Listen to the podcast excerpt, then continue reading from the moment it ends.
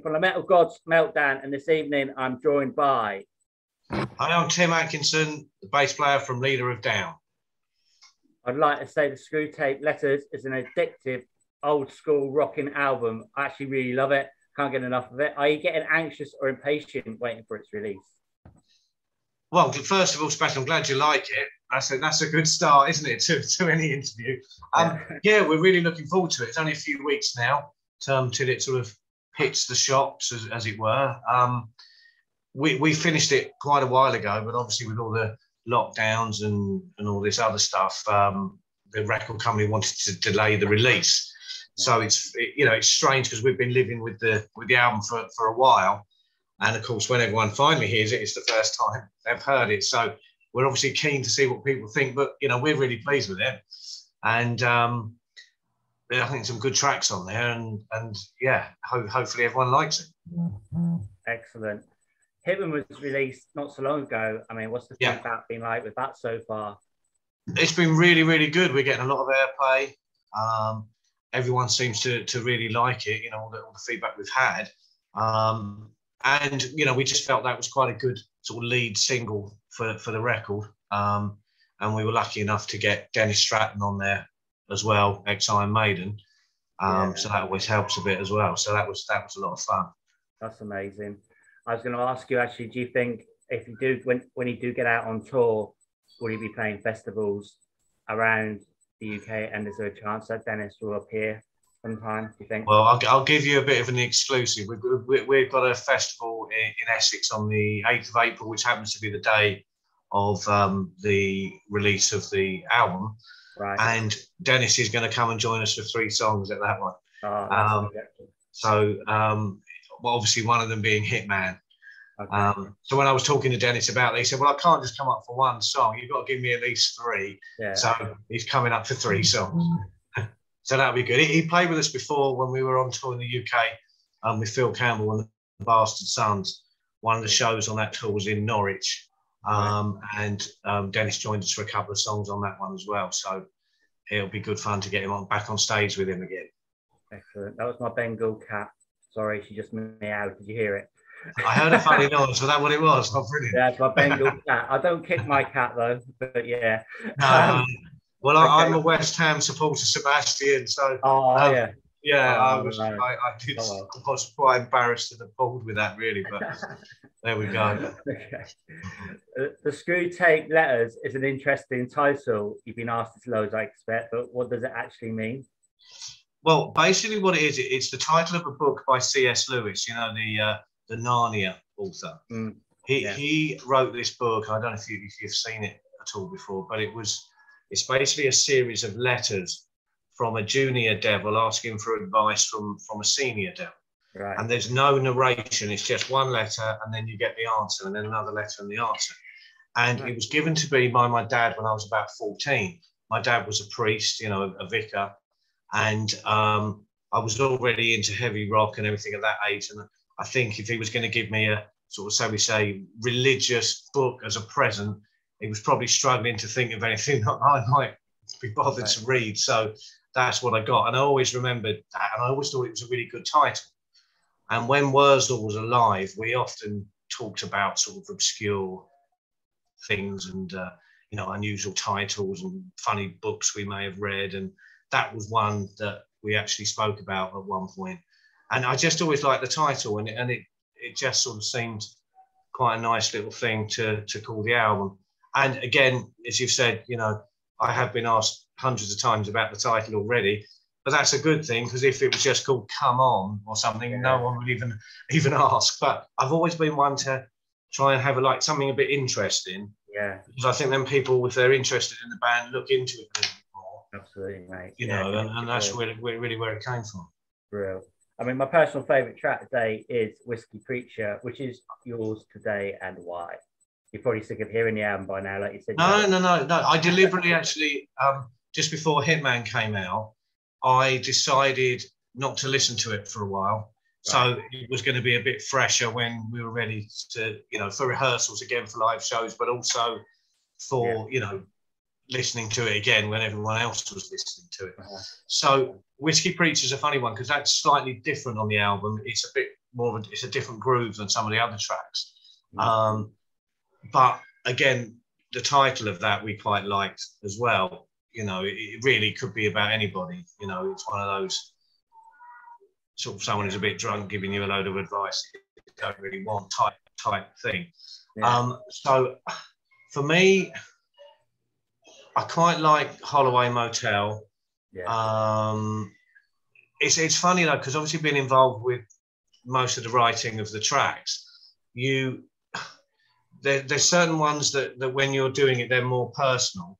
Yeah. Um, so Holloway Motel was written about the motel that we used to stay in in Los Angeles when we were doing recording with Lemmy or waiting for Lemmy to decide when he could do the recording and you know in between things and I spent a lot of time in that in that motel um, like months literally and it, it, really did become I'm still here crumbs um, so that's quite a personal one because it's a real place and, and I was there um, so I don't know that that's definitely one of my favorites that's for certain I think they're all pretty strong, and I'm not just saying it because you know it's it's the band, you know, but mm.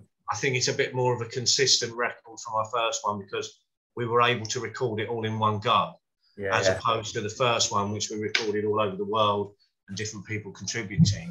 This was the normal, the band, we've written the songs, let's go in the studio, record it in one set period of time.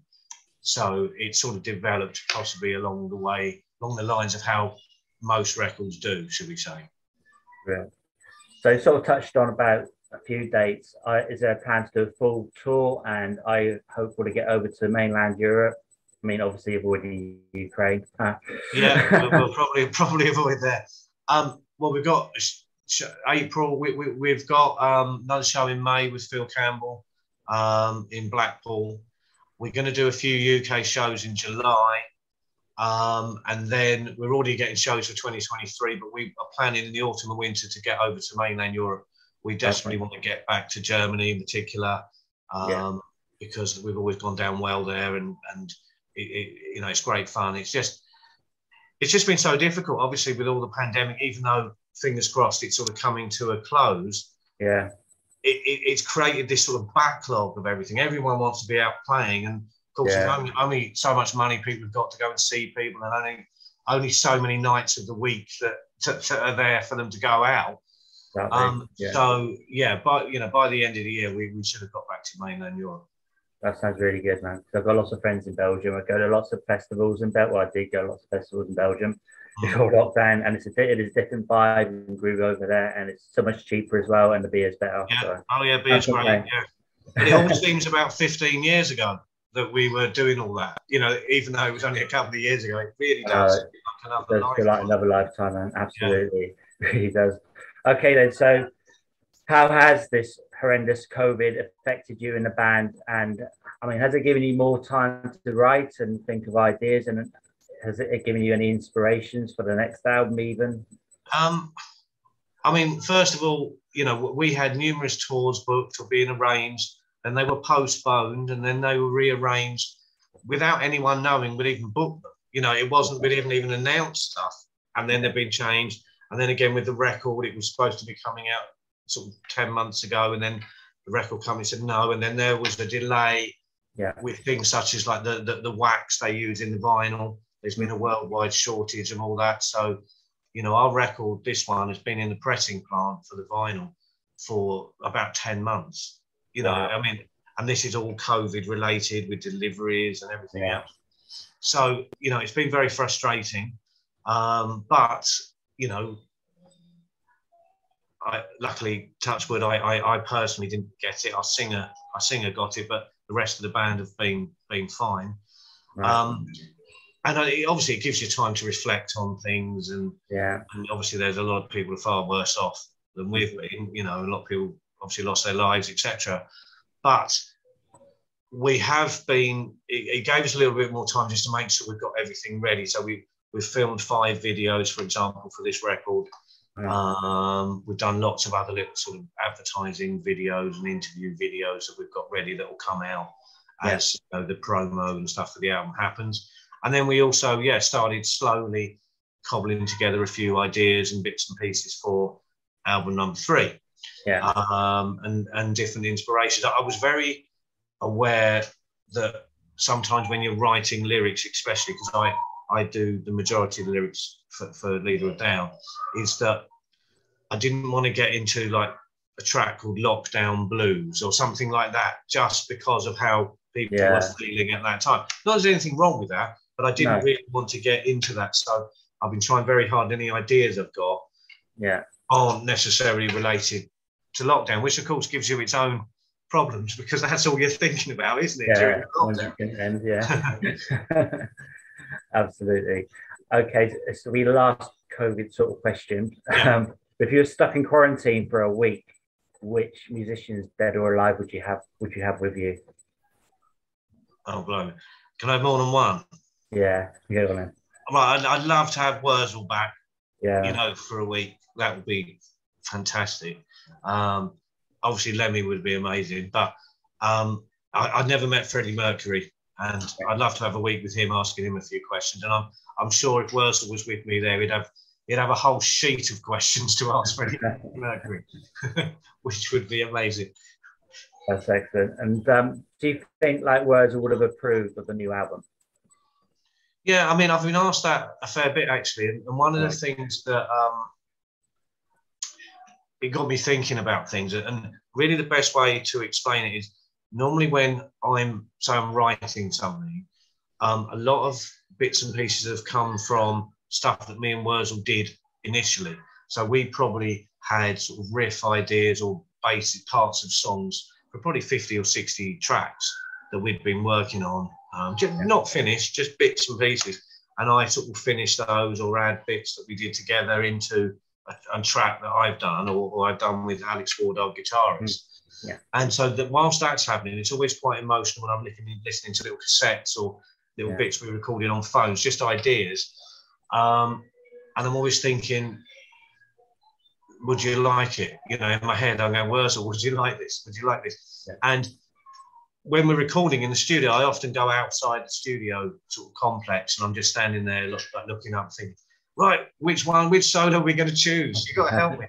But then I often think back to things like lyrics and stuff, and words will say, I don't want to write them. You write them. You know, you do it. You do it. And quite often, if we were talking about whether we liked something, he'd often say, Well, what do you think? You know, he'd, he'd throw it back at me. He'd say, like, you know, it's not down to me. You choose. You, you know.